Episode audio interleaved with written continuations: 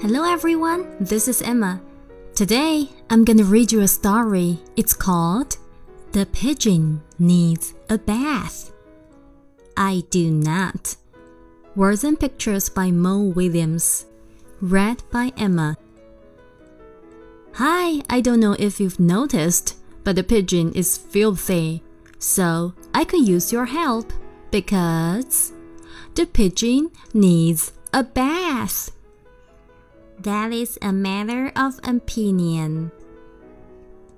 What a joker. I don't really need a bath. I took one last month. I think it was last month. Clean, dirty, they're just words, right? I feel clean. Maybe you need a bath. Yeah, when was the last time you had a bath?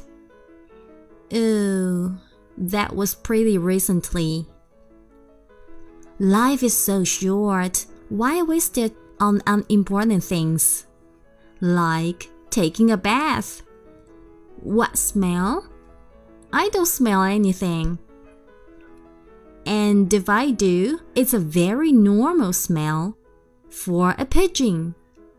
You know, in some places, it is impolite to bathe. Bzz, bzz, bzz. All of these flies buzzing around me are purely coincidental. Pu, yuck, let's get out of here. Take a bath, dude. Okay, fine. If it means so much to you, I'll take a bath. Well, I'm not going to like this one bit. The water is too hot, too cold, too lukewarm, too hot, too wet, too cold, not enough toys, too many toys, too deep, not deep enough, too cold. Now it's too hot again, too reflective. That is still too hot. Well, I guess this is okay. Splash! Hey, this is fun! Wash, wash, wash, washy! La la la, sing in the tub. La la la, she the tub. This is life. I love bubbles. Look at my wrinkly toes. Hello, hello, how are you? I'm fine. I'm a fish, I'm a fish.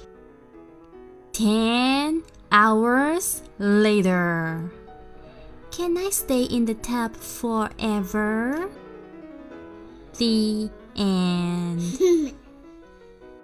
Thanks for listening. See you next time. Bye bye.